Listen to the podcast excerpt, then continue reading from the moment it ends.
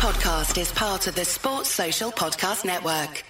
It's time to get your checking account to zero with free checking from PenFed. That's zero ATM fees, zero balance requirements, and zero time spent waiting for your paycheck to direct deposit because you can receive it up to two days early. Open your account with just $25 and see how big zero can be. Apply online today at penfed.org slash free checking. Early direct deposit eligibility may vary between pay periods and timing of payers' funding. To receive any advertised product, you must become a member of PenFed, insured by NCUA.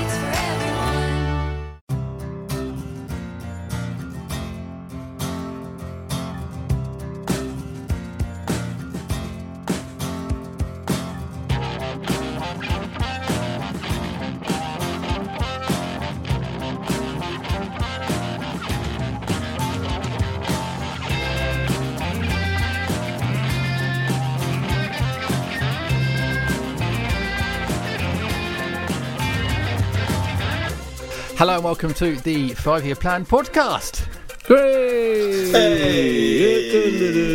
Lovely. Um, it is Pod 336, the latest in our Isolation Pod series. Isolation. Isolation.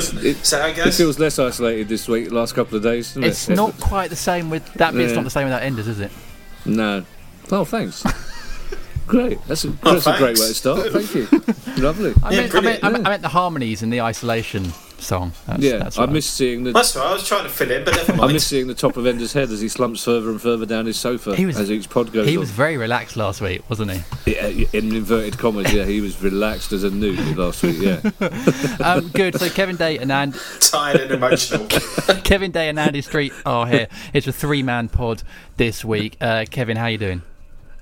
Uh, not too bad, thank you very much. Yes, it's um, slightly. If you hear a scrabbling sound, that might be Dominic Cummings at the window, but Good. we've got some nice bluebells underneath the garage. the bluebells look lovely. Um, I knew we'd get that in early doors. Um, Andy Street, how are you doing? Yeah, I'm alright. I'm not wearing my glasses this week because I've done a 300 mile journey this afternoon and my eyesight's absolutely fine. Excellent. Ticking boxes as we go. Um, so this week we're going to, similar to last week, chat about there's there's developments again with Project Restart. I found out I was calling it Project Return last couple of weeks, which was wrong, and no one picked me up on that. It's Project Restart apparently. Um, we're then going to discuss an article from the Athletic and answer lovely questions from our lovely listeners. Before we do that. Can I get a little drum roll for a random patron? It's Stephen Barker. oh, hey Steve. Hi, Stephen. What a legend. you? Yeah, what a nice guy. yeah, Um, you happy with you happy with the drum roll? You know that's not better with Enders when he's here, is it? I don't think so. We've never had any feedback about the drum roll, but if Stephen lets us know, then uh, I will pass it on. And you can. yeah. Ask ask Stephen what he thinks about the uh, nostalgia podcast as well. That Oh, God, not that again. uh, you can be like Stephen and be a patron and support us at patreon.com forward slash FYP podcast. Um, let's talk about Project Restart because there's actually been an update today that Premier League, let me get this right, Premier League have confirmed, it's a statement released today. No, it was, oh yeah, yeah today. Oh, okay. I've got a statement here from Monday the 25th uh, that there were three players tested positive for COVID. Oh, but today on Wednesday, they voted in favour of returning to training, contact training, Full contact training. when when safe to do so. Do we expect that Hmm. to be soon then, Kevin? I expect it to be uh, tomorrow. To Oh, be wow, honest. Uh, I think they've been waiting to to do that for some time. It was a unanimous decision. I think it's the first unanimous decision has been for uh, some time because there have been some clubs. Uh, worried about um, certain things, but there's a unanimous decision taken. I think they they took they sought feedback from players. We saw Andros Townsend last week saying it's the safest environment he's been in. We saw Harry Maguire this week say a very similar thing. So I think they've spoken to the players and they've been led by the players. Um, the testing is clearly now available. I think with the government announcing that track and trace is up and ready from next week, they probably wanted to hear that because as we've spoken about before, they've, they've, they've been slightly worried about the PR because the Premier League don't want to be seen to be ahead of the rest of the country in, in having private testing, etc., etc. So um, I think it's a decision they've been wanting to make for a couple of weeks, and I would imagine most clubs will be as, as soon as possible back into into full contact training, and then the next decision will be when the season starts. I think they've probably looked at the Bundesliga as well and seen that that's gone off reasonably well. And also, I think that one of their other big worries was that they've they've looked at whether or not fans would turn up at Bundesliga games, and they haven't done. Um, Yeah. I think you would still worry about when Liverpool win the Premier League because some of them will want to be there. But I think for the most part, they've seen that football can come back safely, and they they're itching to get to get it done. I do think that German football fans might be slightly more sensible than a lot of Premier League fans when it comes to going back to Oh, grounds. Is that know. fair? I mean, we know been- that they're ahead. They're been to a ahead, aren't they? Have you been to a game out there? The only game I've been to was the Augsburg friendly a couple of years ago when Andy and I Right. drove with JD Senior and we got stuck on the Oh, autobahn. No, we Yeah, got stuck on the autobahn and got there at half time and then it was nil nil. So it was one of the worst friendlies we've ever been to. But that's my only experience of German football. Yeah, I, I, I, I don't. I think it's a little bit unfair to say that German fans are more sensible than ours because I think on the whole they're just as passionate and just as determined and desperate to see their team as, as everybody else. Um, they are a little bit further ahead, but I think by the time our restart, I mean, there, there will undoubtedly be fans who want to. Uh, there will be people who want to go around Selhurst Park and make their and want to be heard on BT Sport. Yeah. Um, but I think most people will be sensible enough not to do that, and I think that there will be uh, again, this is one of the issues about football returning for lower league clubs because they simply can't afford. The, you, know, you still need stewards and police for games behind closed doors, and ironically, I think for the first couple of Premier League games, you might need more police and stewards than the normal just to keep the roads around the stadium a bit uh, clear. Yeah. Uh, but I think I think once people have football back, and I think it, it it will almost certainly be available on free to air TV, i.e. on the BBC, because they won't want people to you know go around their mate's house because he's got BT Sport. So I think I think ninety nine percent of football fans will be sensible enough to stay at home and. And, and watch it. I saw a, th- a thing on Twitter actually, Andy, that someone had put the t- potential TV schedule for these games, and it's like Saturday, 12, 2, 4, 6, 8 pm, Sunday, 12, 2, 4, 6, 8 pm, Tuesday, 6 pm, 8 pm, Thursday, 6 pm, 8 pm. It's like, it's going to be like a World Cup. It's going to be excellent, isn't it? I mean, I, I don't know quite how I'm going to fit it around my very busy social schedule, but I'm, I'm sure I'll find a way. Well, that's that's one of the things they were very keen on as well was to make sure that every game is is televised because if if for example Bournemouth Palace was only available on a stream, then you'd you'd be worried that Palace you know Palace fans or Bournemouth fans might want to try and turn up. So it's it's essential that people can watch every game in the Premier League uh, live on TV, and they, they I think at the moment they plan to show every single one of them live on TV. Yeah, I'd not thought of that actually. Uh, I, I, I was assuming it, it's going to be sort of free on TV just because no one can get there. But actually, I hadn't thought about that safety angle. That if it's not free to air, then actually there is a risk of, of people turning up. So actually, yeah, the, the, it, it needs to be free for everyone. I think Andy, that's the only route they can do anyway. Uh, you think about what football fans have been through, t you know, to not having the games and paying for season tickets and tickets and stuff. I think having it free to air would have been the only fair thing. Well, you say that that one one of the one of the main imperatives uh, that have caused this to go the way it has is the fact that there are obligations to broadcast rights holders that, if they're defaulted upon, will create major issues for the league and its clubs. And so, saying to BT and Sky, we're going to not necessarily cannibalise your sales, but um, undermine the number of viewers you might otherwise get by putting absolutely everything on BBC and ITV is, is not going to wash. Then, as with most things uh, over the last three months, there's a series of competing interests and um, uh, difficulties that have to be balanced and weighed against one another. And so, putting some of the games on, on the BBC, I think, helps to achieve that.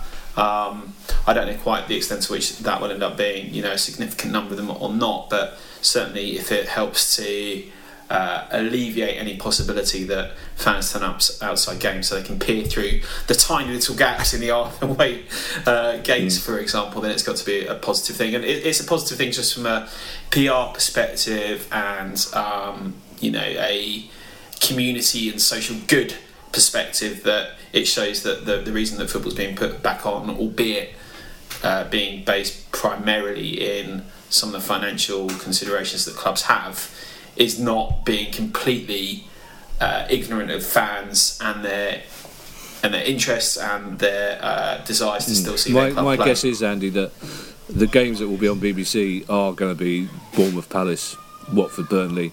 Uh, from what I can hear, Sky and BT will still be cherry picking the games. So obviously the big games will be on Sky and BT as they would have done anyway. So I think the games that will be on BBC will be games that wouldn't have been shown live. Um, and will have very little impact, I think, on uh, advertising revenues, which is the important thing for for both of them. I think Sky and BT want some sort of football back as soon as possible. And yet, see, the other issue is that, as as you know, so much of the, the broadcasting rights are for overseas, Yes. uh, and it's the overseas Sky Sky and BT would probably be sensible and come to a deal about not demanding a refund if there's no football this season. Overseas broadcasters in the Middle East, for example, have got no reason to be sensible and would demand Yeah, uh, and part of that is though is, is down to the sort of different dynamics there. Sky and BT and Amazon are the only parties generally in this country who are going to have sufficient cash market presence and all that to buy the rights packages, so they can kind of take a longer term view and say, yeah, Yeah. if we don't get the football on this season, we'll want a discount over the next 10 years, but we know that there's going Yeah. to be media packages to be sold and that they'll be sold to us and that no one else really will have the clout market presence or cash to compete with us. Overseas, it's kind of not always a free for all, but certainly it's more of an open season and individual rights holders you might take a bit of uh, a risk in getting the Premier League into I don't know Taiwan for the season won't necessarily be quite so willing to take a long term view because they might not have the same you know clout market presence and cash reserves of an Amazon or a BT or a Sky. Well, um, the, the, the, it's, it's a different discussion, but in terms of the future of British broadcasting, Amazon could buy and sell both Sky and BT. So, Yes. in, in, in five years' time, we're probably looking at Amazon. And all, I mean, you've seen the importance this week. I mean, again, it's it's it's from the Newcastle United pod, but Andy, you've seen how the possible uh, situation about buying Newcastle United is now the Premier League in a situation where um, the World Trade Organization have decided that the the Saudi government are responsible for operating a, broad, a pirate broadcast station in the Middle East, and if if you think that that's remotely true, if that's how much money is it's possible to make that the Saudi government are inva- involved in, in a private broadcast. So that's there's a lot of money to be made in broadcasting Premier League football outside this country, and they're the broadcasters that the Premier League are most worried about losing, and they're the people that they're most worried about refunds being demanded by. It's going to be interesting, isn't it? I mean, that's just one facet of this of what's going to happen to football and what's going to change off the back of it. I still think I totally understand what you're saying about the, the, the, the TV revenues and rights in this country, but I still think even if you have Man United Arsenal on uh, BT or Sky, surely you're still going to get the threat of someone turning up to a, to a stadium because it's on a pay per view channel. Should they not all be on free to air? No, because the the the argument is that if, if if some of the games are on free to air, that will prevent people going to the. It's it's not to prevent people going to the actual grounds as such as people going to mates' houses. It's going around. So if if there's a game that you can watch on the BBC, then you'll be happy to stay in and watch that game Yeah, on the BBC. If you've got nothing available, that's when the temptation to go round to your mate's house to watch a game comes, or even to go through the back door of a pub or whatever. So I, I, it's very much a temporary solution, um, and I'm, my guess is that. The games that are shown on the BBC won't have any preamble. It, they will literally go to the commentator a minute before kick-off. Whereas BT, as we've seen with the German games, I mean, BT is starting those programs an hour before the Bundesliga games to get as much advertising in as as possible. Because again, it's about selling, and also the other people that are involved in this are the sponsors. The hmm. sponsors are very keen to get football back on TV. The, the sponsors actually don't really care whether there are people in the ground or not, because sponsors spend all that money on on advertising, not for the twenty five thousand people at Selhurst Park or the the seventy thousand people at Old Trafford, but for the millions of people watching it around the world. It's it's it's to sell their product in the Far East, in North America, and, and so on and so forth. So the sponsors are very keen to, to get football back. Yeah, Uh, yeah. The, the the mystery is the championship. I, I don't. I really don't know what's going to happen in the championship. And the other issue as well, as Andy will know, is that the the EFL and the Premier League are very unhappy about League Two not continuing with and uh, because they say it sets a dangerous precedent. They they don't want clubs being relegated and not being relegated and not being promoted. In case Premier League clubs say, "Well, hang on a second, Yeah. clubs are not being relegated from League One. Why be we being relegated for from the Premier League?" So they're desperate to make sure that any promotion or relegation is determined via actual football. So at the moment, I mean, obviously, it doesn't really affect Palace at all, uh, barring an absolute collapse in these in these nine games left. We could get into Europe. What's the matter? Of course it affects us. We could be the fifth place Champions League team. But there is a currently on the table, and I'm I'm guessing, Andy, this is something that is changing like all the time, and I'm sure there are conversations every day. But currently on the table, relegation and promotion are still on the cards for the end of the season, based on these remaining nine games, if and when they're played. You'd have to think that, that it, it would be because any club who's towards the top of the championship who is then told they're not going to be allowed the chance of an uplift of at least 150 million pounds in their revenue over the next few seasons, even if they were to go at once and come back down, would be immediately going to, to arbitration and trying to uh, rattle as many cages as possible. So the the I think route that minimises that litigation risk is to ensure that you can try and achieve some sort of normality in relegation and promotion, at least between the Championship and the Premier League. The difficulty, I think, will be that the Premier League obviously has significant uh, revenues. Lots of the clubs have pretty decent cash reserves, even at a middle level. Um, the clubs have the infrastructure, the will, the logistical prowess to pull off the type of testing uh, regime and uh, the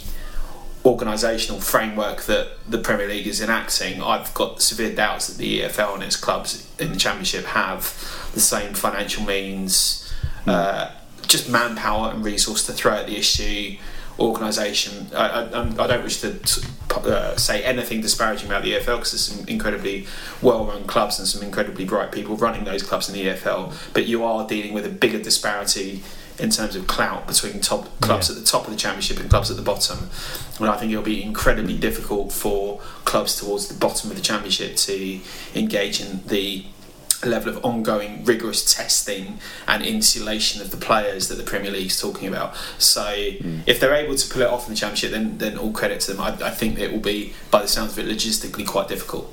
The the, the problem is, Andy. Uh, I know. We're, getting quite serious and non-palace here, but the the problem is whatever whatever the outcome are outcomes are, somebody will, will say foul. Basically, somebody will be unhappy if if the Premier League continues. And you know, three or four players are unavailable because they've tested positive, and a club's relegated. They'll say, "Well, that's not fair." Um, so that's why the Premier League wants to, as- Andy says, remove as many of the variables as possible. What what is unfair is if the EFL said to League Two, right, you, you can't continue, but the teams that are that Stevenage have to go down, and the teams that are in the playoffs don't get a chance to go because Stevenage still could win enough points to stay up. Uh, Morecambe and Macclesfield have both got points deductions possibly coming, which would, would affect them. So that seems to be the worst of all worlds to say, right, the league's not happening, but you're still getting relegated. But whatever happens, whatever the outcome uh, is, somebody's somebody's going to be upset. Yeah, I think I think that's undoubtedly true. But I think the difficulty you've got though is that the lower down you Yeah. go, the lower the loss that would arise from the league just basically being curtailed now. Um, it might not be fair. Yeah. From a sporting integrity point of view, if a, a league League One club is relegated on some sort of interim basis, points per, per game or, or whatever, but the amount of shortfall that they will suffer will be not negligible, but certainly significantly less than a club not going up from the Championship to the Premier League. So I would expect there to be significantly more emphasis on Yeah, trying to get the Championship done and dusted. And League One and League Two, I, uh, it's not that I don't think the EFL will care because I think they certainly will. League Two is already done and dusted anyway, isn't it? I think. Um, but but League One, you know, I, I, I would expect them to try to find some sort of compromise solution. But the the issues that are pervasive for the championship in terms of difficulty in arranging and paying for testing and insulation of players will be even more acute in, in League One.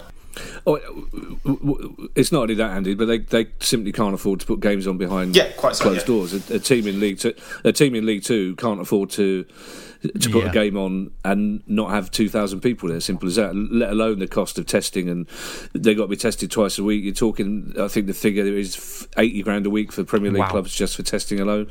But you know, if we if you're a Charlton fan, for example, you'd be very unhappy if the Championship did end now because they went into the bottom three Yeah. The day before lockdown was announced. So they'd be. On the other hand, you could say, well, there are clubs that have been relegated Yeah. by going into the bottom three on the last on day the of the hand, season, having never been in there anyway. So.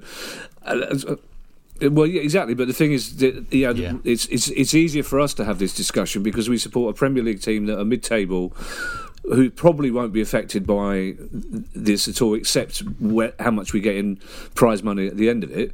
If this was a Charlton pod or a Stevenage pod, I'm sure we would have different different views. But so it's easier for us to be Yeah. philosophical and calm.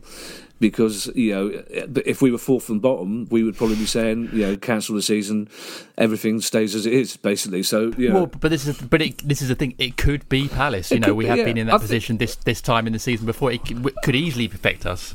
But I think you, you can have every you can have every sympathy for those clubs from a sporting integrity point of view, and obviously fans. I'm sure some of our fans wouldn't necessarily have sympathy with Charlton fans, but there we are. But I think ultimately it's going to come down to the fact that the Premier League can't afford not to finish the season, and the Championship yeah. may well not be able to afford to finish the season.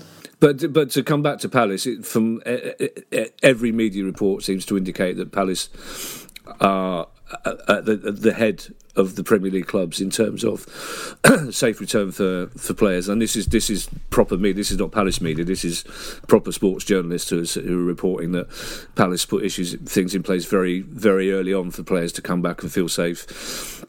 And I'm sure, I'm sure that as soon as this announcement was made today, it, it seems like we're not reacting to, to things for, for once, as we have done in the past. We've been very proactive. So, from what I can gather, our players will be ready to Yeah. go back into full contact training tomorrow. Yeah, and I'm sure there is a desire from a lot of the players as well. But um, there's a very good. I know we did the, the athletic part in part two, and it's probably a bit weird for me to mention them in part one. But there's a very good article on there um, by Tim And Spiers it's, and Dave. it's, it's lockdown. It's not nothing's weird. Mention the athletic where you want, mate. It's True. fine. This is the new normal. Um, there's an article by Tim Spiers and David Ornstein about what players are doing in training at the moment, like no spitting. They're Yeah, bringing yeah. their they're bringing their own ball. You know, It's basically like me back at school again, but it, it, it, it seems like a very sort of different way of doing things. But that's an interesting article. We'll come on to the athletic in a bit. Before we do that, do you remember last week when I told you that one of our patrons, Matt Buckland, had simulated the rest of the season, Yes. and we uh, we li- Yeah. looked into the future to find out Well, what we would didn't happen, and then look someone, I into the think, future, did we? we Enders did. Enders was Enders was looking into the future last week and the past and the and the distance.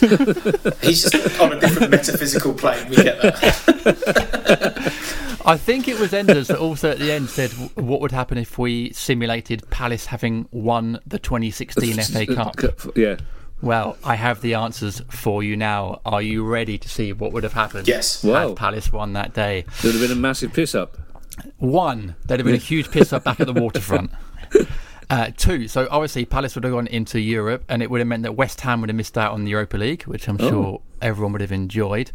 Um, Matt simulated uh, all the transfers that someone would have had. So Andros Benteke Tomkins came in. Apparently, he forgot to transfer Bolasie to Everton. but, you know, can't have everything. um, and ap- apparently, that's that's typical Palace, isn't it? Um, we also signed a lad called Juan Manuel Vargas, whoever that is. Um, our uh, European campaign started with the qualifying round at Stromsgodset, Ooh. which I think is Norway. Is that Norway? Oh, that would have been a great trip, wouldn't it? Yeah, FYP trip to Norway. Oh, um, mate. First leg, one all draw away. For God's sake. Second Palace. leg, two one win at home. So through to the next round, through to the group stage, I believe. In the charity, in the Community Shield, lost to Leicester two one. Ah. That's disappointing. Ah. Oh, there was another actually playoff Euro leg. First, away at, away at AIK. I think that's Sweden. So back to Oh, okay. Scandinavia. Yeah. First leg, win four one. Whoa. Second leg, win 2 0. Oh, okay. Cruising through to the group stages. And in our group, Group K, in the Europa League, we had Sassuolo, Sassuolo Yeah. from Italy, St Etienne, Oh, very good. And Gelsenkirchen from Germany. Oh, we get through that group. You're about to find out. Uh, first game is at home to Sassuolo. Yeah. Crystal Palace 3, Sassuolo 2. Off to a Oh. flyer. Um, in the EFL Cup third round, we beat Tottenham 3 1. So we've had a very good start to the season. Then we go to St Etienne in our next game, Kevin.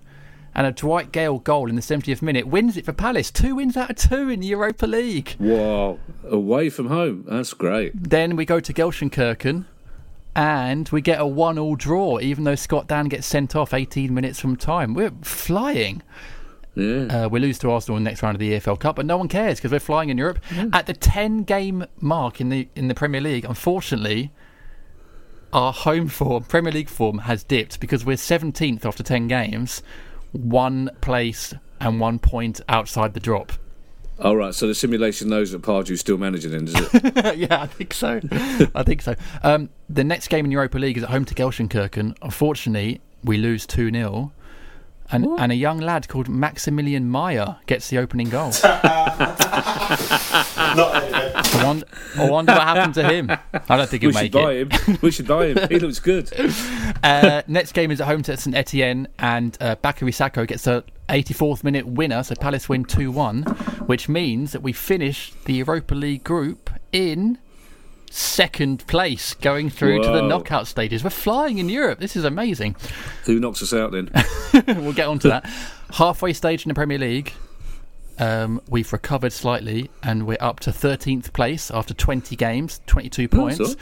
We had a 1, 2, 3, 4, 5, 6, 7, 8 game run without a win from August to October. But uh, then in November, early December, we beat Man City away 2 1. Wow. It's a crazy It's result. sort of weird. Is this, this is an actual simulation, is it? This is not. Yeah, so it's, it's- not just rolling dice here, Matt. Is no, it? this is actually a simulation. It's gone through a computer. gone through.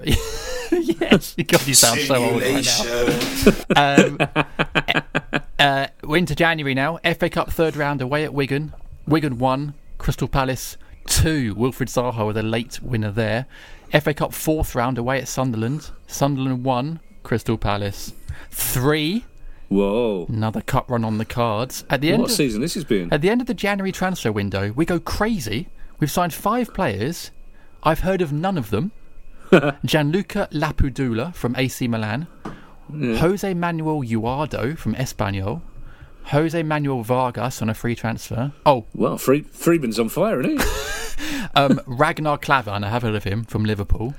Can we get simulated Freedman at the club? I like simulated Dougie Freedman's great, isn't he? yeah, his stats are amazing. And then um, João Carlos Teixeira, I never heard of him. Um, it, we're into the where are we now? February knockout rounds of the Europa League. We've drawn Fenerbahce. Oh, This could be tricky. The first leg is at home, and Yeah. Fenerbahce take an eighth minute lead. Oh. Then they double their lead on the 47th minute. then Lapid- Lapadula, our new signing, scores, and that's how the first leg ends. Uh. Tricky. But then in the fifth round of the FA Cup, we beat Man City again. Whoa, what? Into the Well, sixth hey. round of the FA Cup. Could, could there be another FA Cup run on our hands? The second leg of the Europa League knockout stage. Andros draws us level after nine minutes. It's 2 all. Away goal. Away goal. Bear in mind they've got two away goals. Unfortunately, Mehmet Topal then equalises for Fenerbahce. And in the 62nd minute, Fenerbahce make it 2 1. Yeah, I've lost interest now. They were shit, shit season. This. such a glory hunter. Um, into March, sixth round of the Cup. So what's this? Quarterfinals. Crystal Palace against Chelsea in the quarters. Palace 2, Chelsea 1. We're into the semi finals Ooh, of the FA Cup. semis. What's happening here? In the semi final, we get Man United, time for revenge. And the final score at Wembley that day, after a goal in the 54th minute from Andros Townsend, is 1 0 Palace for going back to Wembley for the FA Cup final again. Wow. Second season in a row. We end the season in 13th place, so fairly bog Yeah, standard what? finish to the season there. But we're back at Wembley, and do you know who we've got, Kevin, at You Wembley? do realise there are fans turning this on halfway through, thinking, "What season is this? I've missed this. Is fantastic. Why didn't I support Palace then?" At Wembley, uh, we've got Watford. No, we can't lose this. We- They've somehow made it to lose this. Wembley. Well, in the fourth minute, Ighalo scores for Watford. Oh, Not great. In the 37th minute, Loic Remy equalises for Palace. whoa! One all at half time. And in the 53rd minute, Christian Benteke scores for Oh, Palace, 2 1 Palace. I'm genuinely excited now. But unfortunately, Oh. in the 64th minute, Benteke scores again. It's 3 1 Palace. And the final score ends Palace 3, Watford 1. We've won the FA Cup for the second Sorry, year in a row. Oh my god! which means another European adventure, which Matt thankfully hasn't simulated because we haven't got enough time on this podcast. But that's what happens, Kevin, if we win the FA Cup in 2016. Well, there's only one drawback with that, isn't there? It's like London buses. You wait for one uh, simulated trophy and then two come along in two simulated seasons. so all we need now is a simulated time machine to take us back to Wembley and win it. Who knows? Well, if Oh. the listeners want. But imagine, imagine the dancing Pardew would have done if he'd won it twice. I'm going to imagine that Pardew maybe got sacked after that eight game winless run at the start of the season and, and maybe Sam came in. Um, if listeners want to hear any other simulations, let us know. I've put that on our website so you can read all the breakdown of all the players and stats and lineups um, and let us know. Yeah. he should have started doing this at the start of lockdown, not towards the Yeah, end. actually, Matt did. He would- he would Matt had- did. Oh, I did just he? didn't. I didn't get around to doing it. Oh, in classic JD fashion. What I'm going to get around to doing now, though, is break for part two, where we're going to read an article from the Athletic.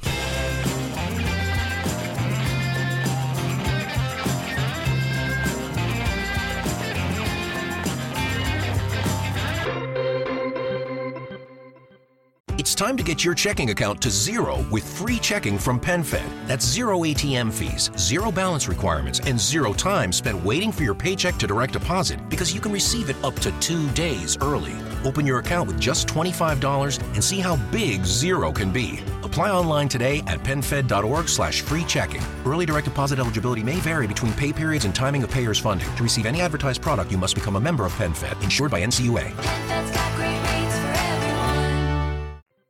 Welcome back to the Five Plan Podcast.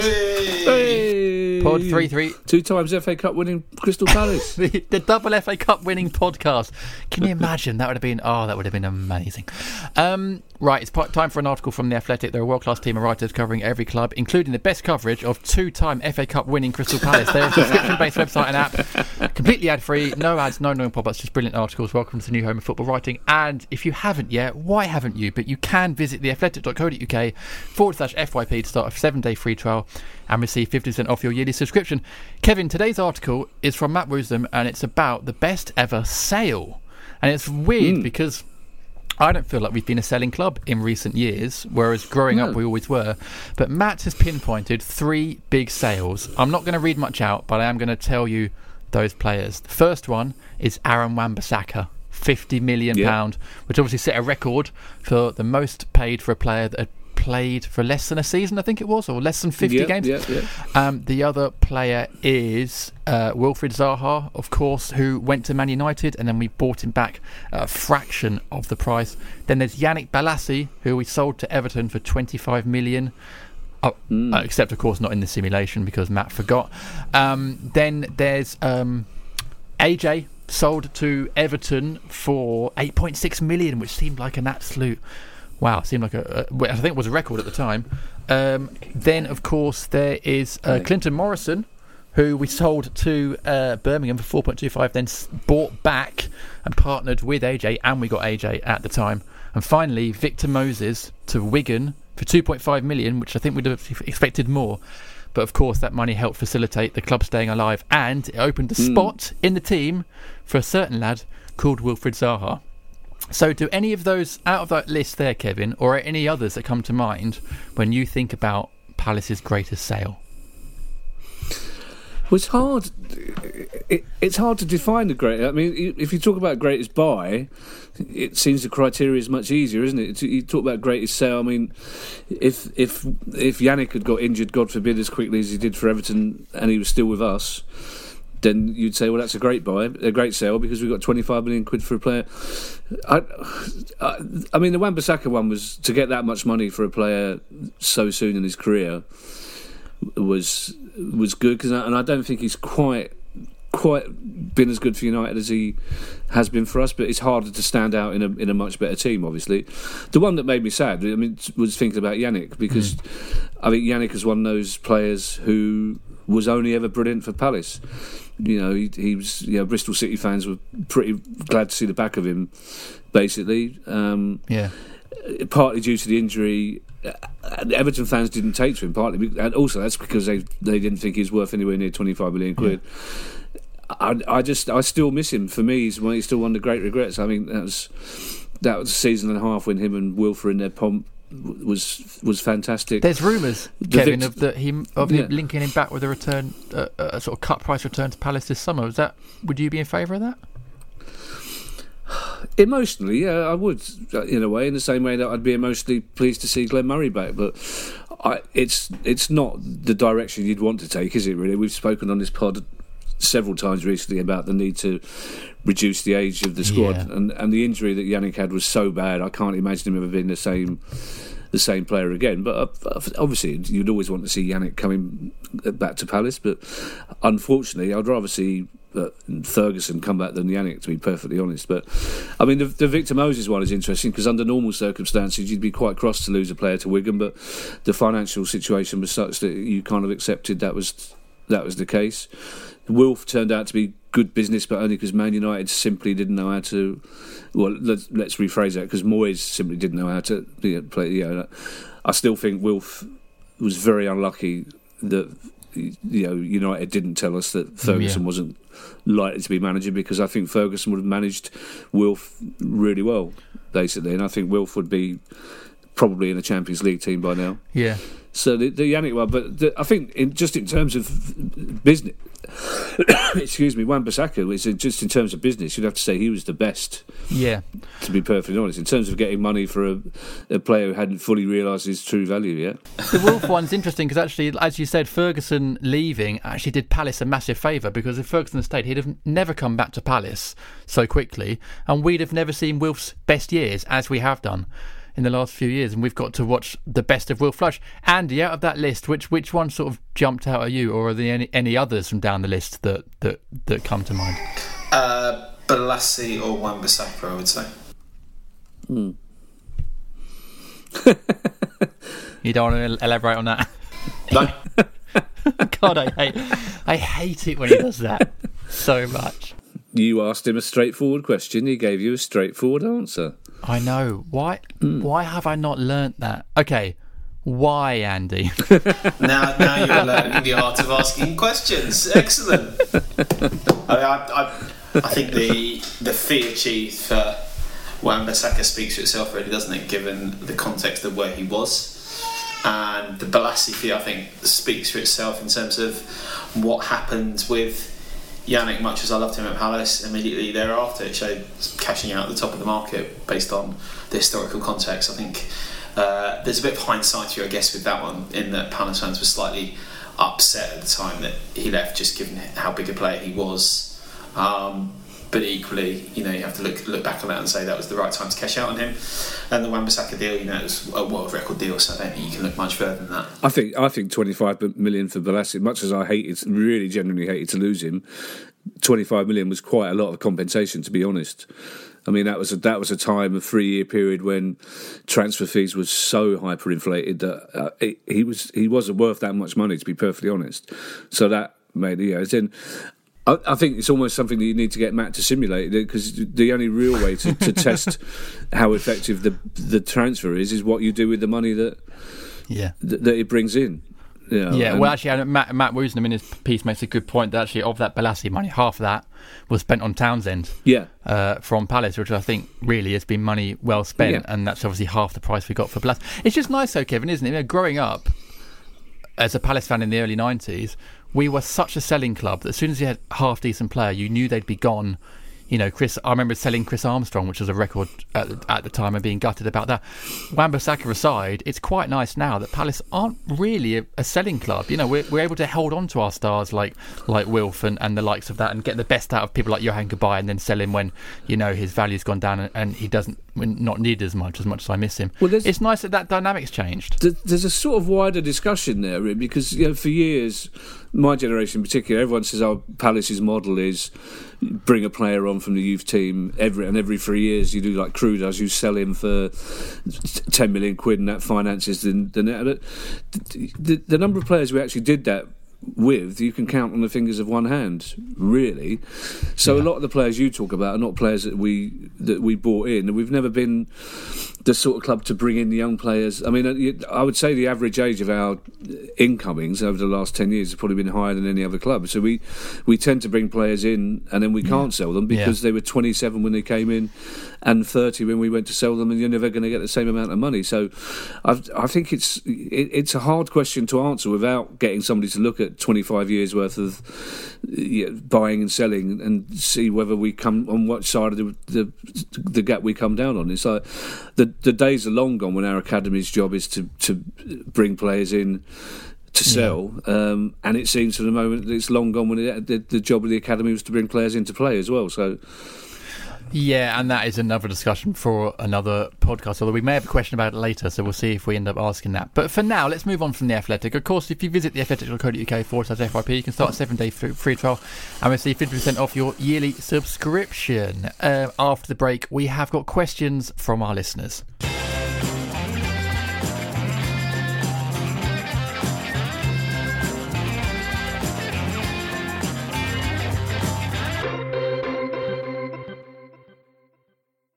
Welcome back to the Five Year Plan podcast. Hey. Pod 336. It's time for questions from our listeners. Kevin, as ever, to keep it as democratic as possible, I've numbered the questions and you guys are going to pick the answer, uh, the number. We've got some new ones from this week and we've got some from last week we didn't get to, which does mean there are some numbers missing. So let's just hope you don't pick them. Um, so if you can give me a number from 2 to 43, oh, that'd be, that'd be great. 33. I'll have 37 then. 37 does exist. Unfortunately, it's a question that comes with a photo. so um, I'll just read it out anyway. I'll give you another uh, chance, a chance in a minute. It's from Keith Madge Diamond, who also Keith. is at Magic Cheese, who we've read out before, who says, Should Vicente wear these gloves? And he sent a photo of some rainbow themed gloves with the NHS logo on them. Yes. In honour of the NHS. My son is going to play in them when he returns for Crawley and Maidenbower Panthers.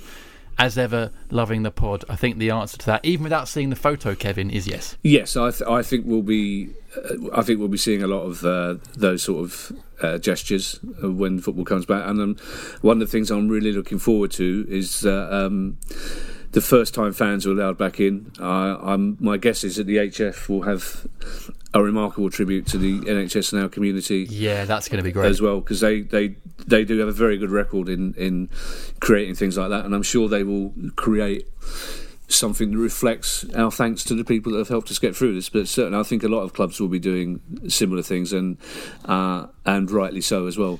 Because I think if there's if there's one good thing that has come out of this, it's that that the NHS is off the political agenda for the next Absol- generation. Absolutely, basically. absolutely, Yeah. and it, and I'm sure there'll be stuff like that, and I'm sure the club will be inviting, hopefully, local NHS workers Yeah. and stuff like that to games so that we can all show our appreciation. Um, Kevin, why don't you pick another number for us? Uh, let's go 36 then. It's from Will Luck, Hi, Will. and he says, "In what creative ways have you tested your eyesight?" Well, I can't drive, so that one, as it, I, I, I thought it's. I, hats off to Gove, who just even trailed off on him on his own when he said, "Well, we've all we've all gotten into a car, and uh, and then just couldn't even finish it." It is, um, yeah, I, I, it will be one of those. Yeah, it's like known unknowns and economical with the truth in in years to come. That will be. It's going to be a, a trope for quite some time, isn't it? Really, and it's just Very much. It's got to the situation where I think in other countries they probably would have been pitchfork wielding mobs, but because we're British and it's lockdown, it's just kind of going, oh, it's all right. It's a bit Or funny. we just shout at our We window at. Dominic, uh, Dominic Cummings as he's walking home. Basically, I died. My, my favourite bit was the bloke from Bargain Hunt who looks at who's bald, who lives in Barnard Castle, suggesting that it might have been him that people saw. Really? Yeah, missed yeah, yeah. Because all those eight million people who watch Bargain Hunt on a daily basis. Also, the journalist who referred to it as Castle Bernard was the London journalist. was Castle Oh, lovely. Bernard was very fun. Lovely. I know. Uh, That's a good question. beautiful. It's a very good question. Right. Thank you, Will Luck, for that question. Andy, why don't you pick us a number? 32.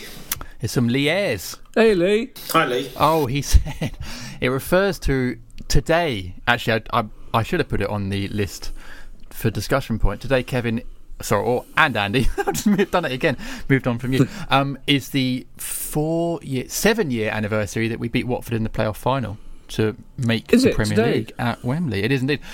One of our Twitter users, we've got multiple people that have access to our Twitter account, went on a slight, I'd, I'd say a sort of like a light trolling of Watford on our feed uh, this this morning, stir, stirring up what I would call a non-rivalry. But Lee has hornet's said, nest, perhaps.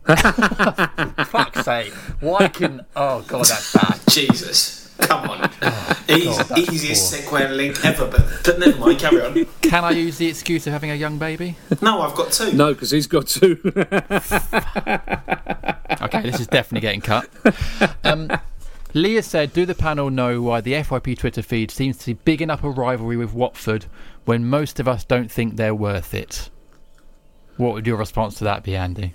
Probably much for the same reason that one might go to Barnard Castle. We're just all a bit bored.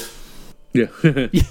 Yeah, I think that's Yeah, absolutely we- uh, that's fair. we don't see it. The, the problem is that Watford fans generally really do. They, yeah, we've had this discussion many times. That's one of you know, one of the things that I like about us possibly being the oldest club is how annoyed Watford fans more than anybody else. You, a lot of the clubs who've got claimed to be the oldest club are upset, but what you know, Watford fans genuinely don't like us, and that that makes me laugh a lot. The fact that they don't like us, and it really annoys them that we don't care in, Yeah. in the same way that we don't really care about Charlton. We kind of would care about Millwall if Brighton didn't exist. So Yeah. I, I'm I'm perfectly happy to sit back and watch other people taunt Watford fans. I wouldn't do it. Wouldn't soil my own hands by doing it, but you know, Good. Well, whoever was running the Twitter account today, carry on. Well, it's not you. Um, Well done, JD. it wasn't. Yeah, it wasn't me. No, I'm too busy looking after a young child, and hang on, so somebody else looks after the Twitter account. Uh, there's there's a group there's a group of us that all have sort of access Oh, that's to nice. it. I think if you read the tweets, it's obvious who it was. That's I the- think you can read the lines. that's also well, you'll see from the civil service tweet at the weekend what happens when you let other people have access to your Twitter feed. yeah. Somebody goes rogue. Somebody goes rogue. The last thing you want is a palace. All I'm saying is, it's the one member of the team that would pronounce it Bernard Castle. Um, let's move on. Is he? Is he? A, is he an airplane fan? Let's move on to the next uh, question, Kevin. We'll do, we've got time for a few more. Kevin, why don't you uh, give us another number? Nineteen. Number 19 is a question from Quentin Solden, Hi, Hi, Quentin. Quentin. uh, one of our long-time uh, listeners, and on Facebook is qualified as a top fan apparently. So there you go. Thank you, Quentin, for your support.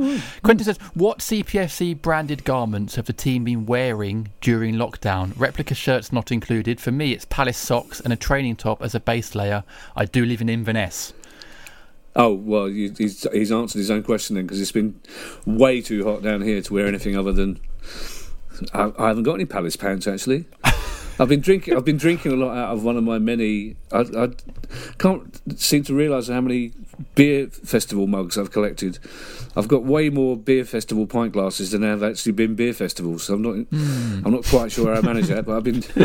I've been drinking. I've been drinking a lot of a lot of that out Oh, of that first beer festival next year, assuming we can all be in the Oh. same place, that's going to be incredible. It's going to be great. Surely by then we'll have. I'm going to attend on Zoom.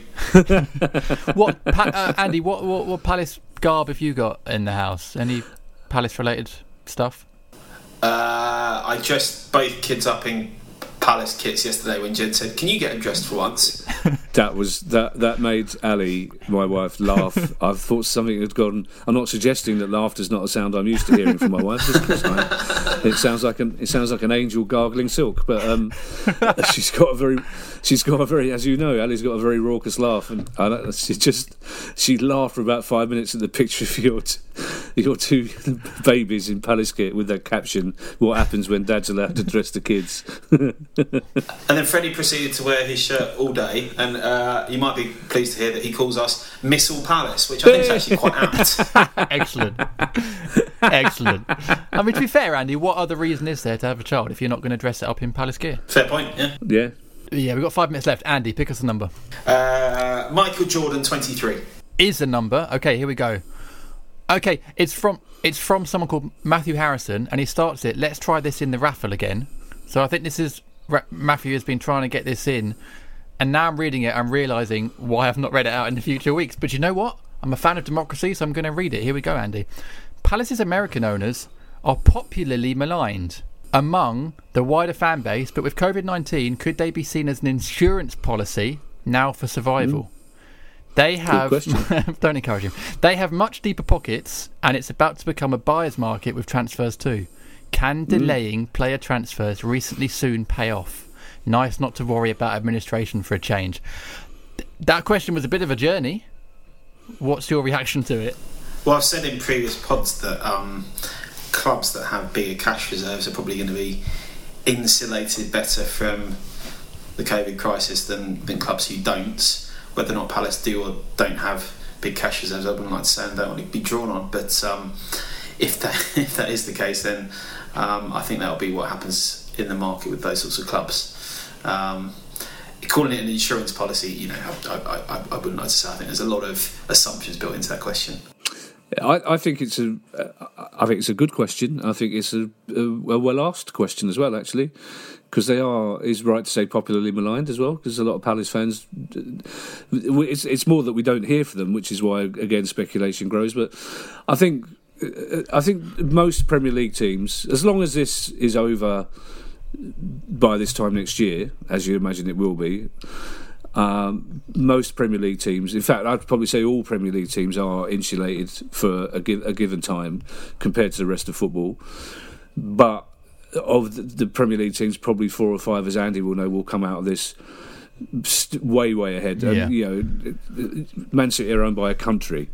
Essentially, this is a, a tiny blip to them. You know, if Newcastle are bought by the, the Saudi basically the Saudi royal family, which it will be, they'll be one of the teams that are in a position to take advantage of the fact that it will be a, a buyer's market. So you've got 12 or 13 Premier League teams who will come through this. Uh, as long as broadcasting money starts to come in sooner rather than later, and then you've got six or seven Premier League teams who will be in a situation to exploit, as Ole Gunnar said, the fact that uh, some of those Premier League teams and a lot of Championship teams will have to sell players Yeah. in future. I mean, the, the, the fact. I mean, we don't know the intent of the American owners.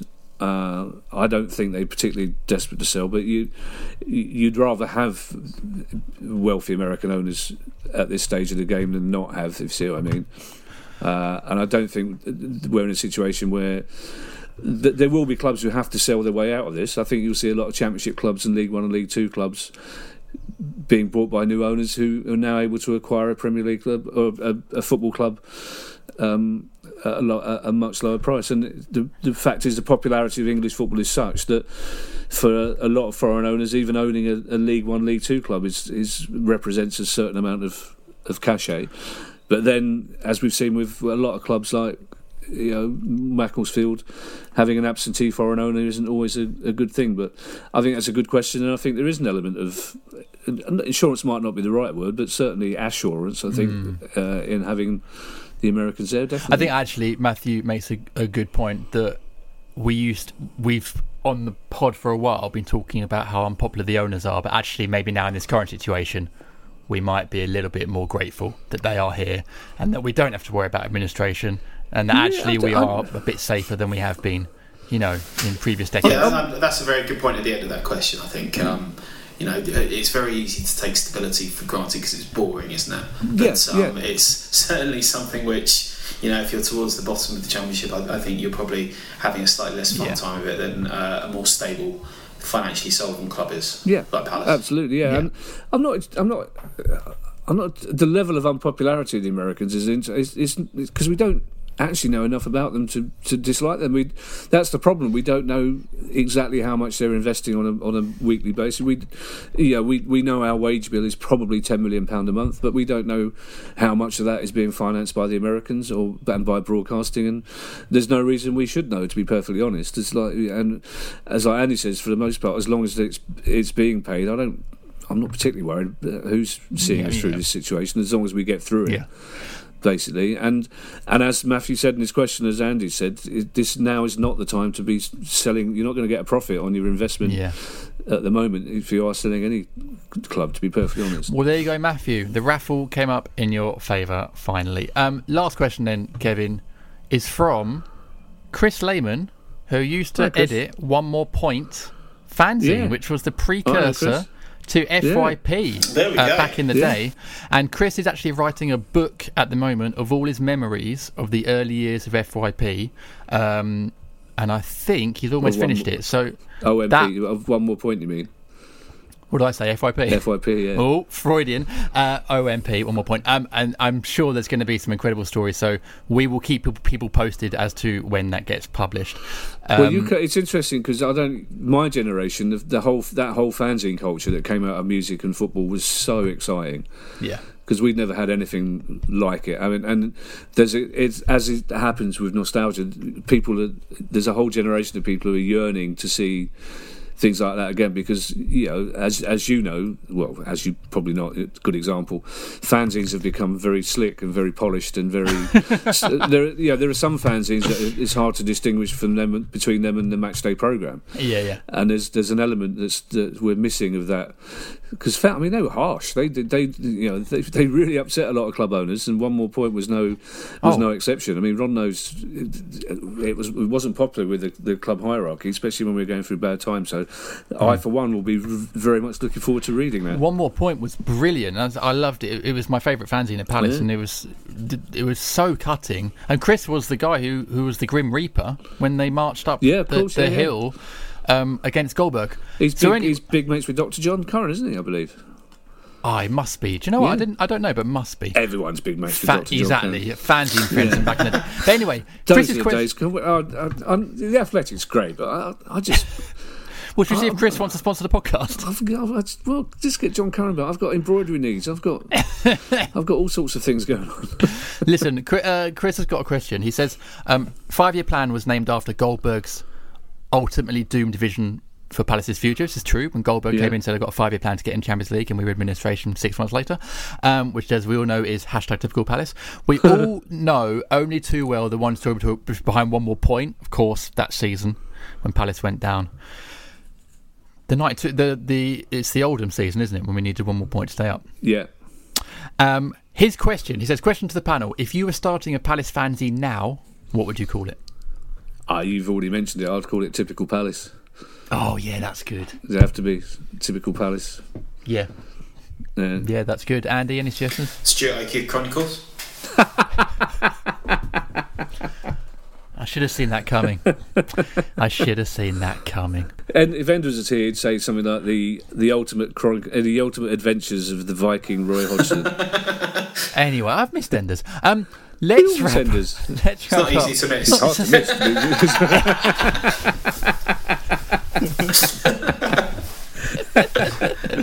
Oh, good.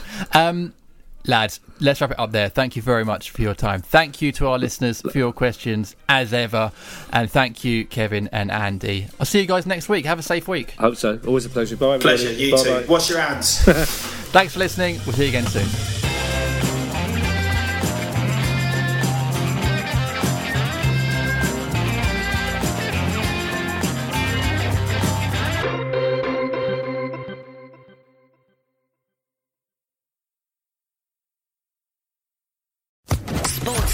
Podcast Network.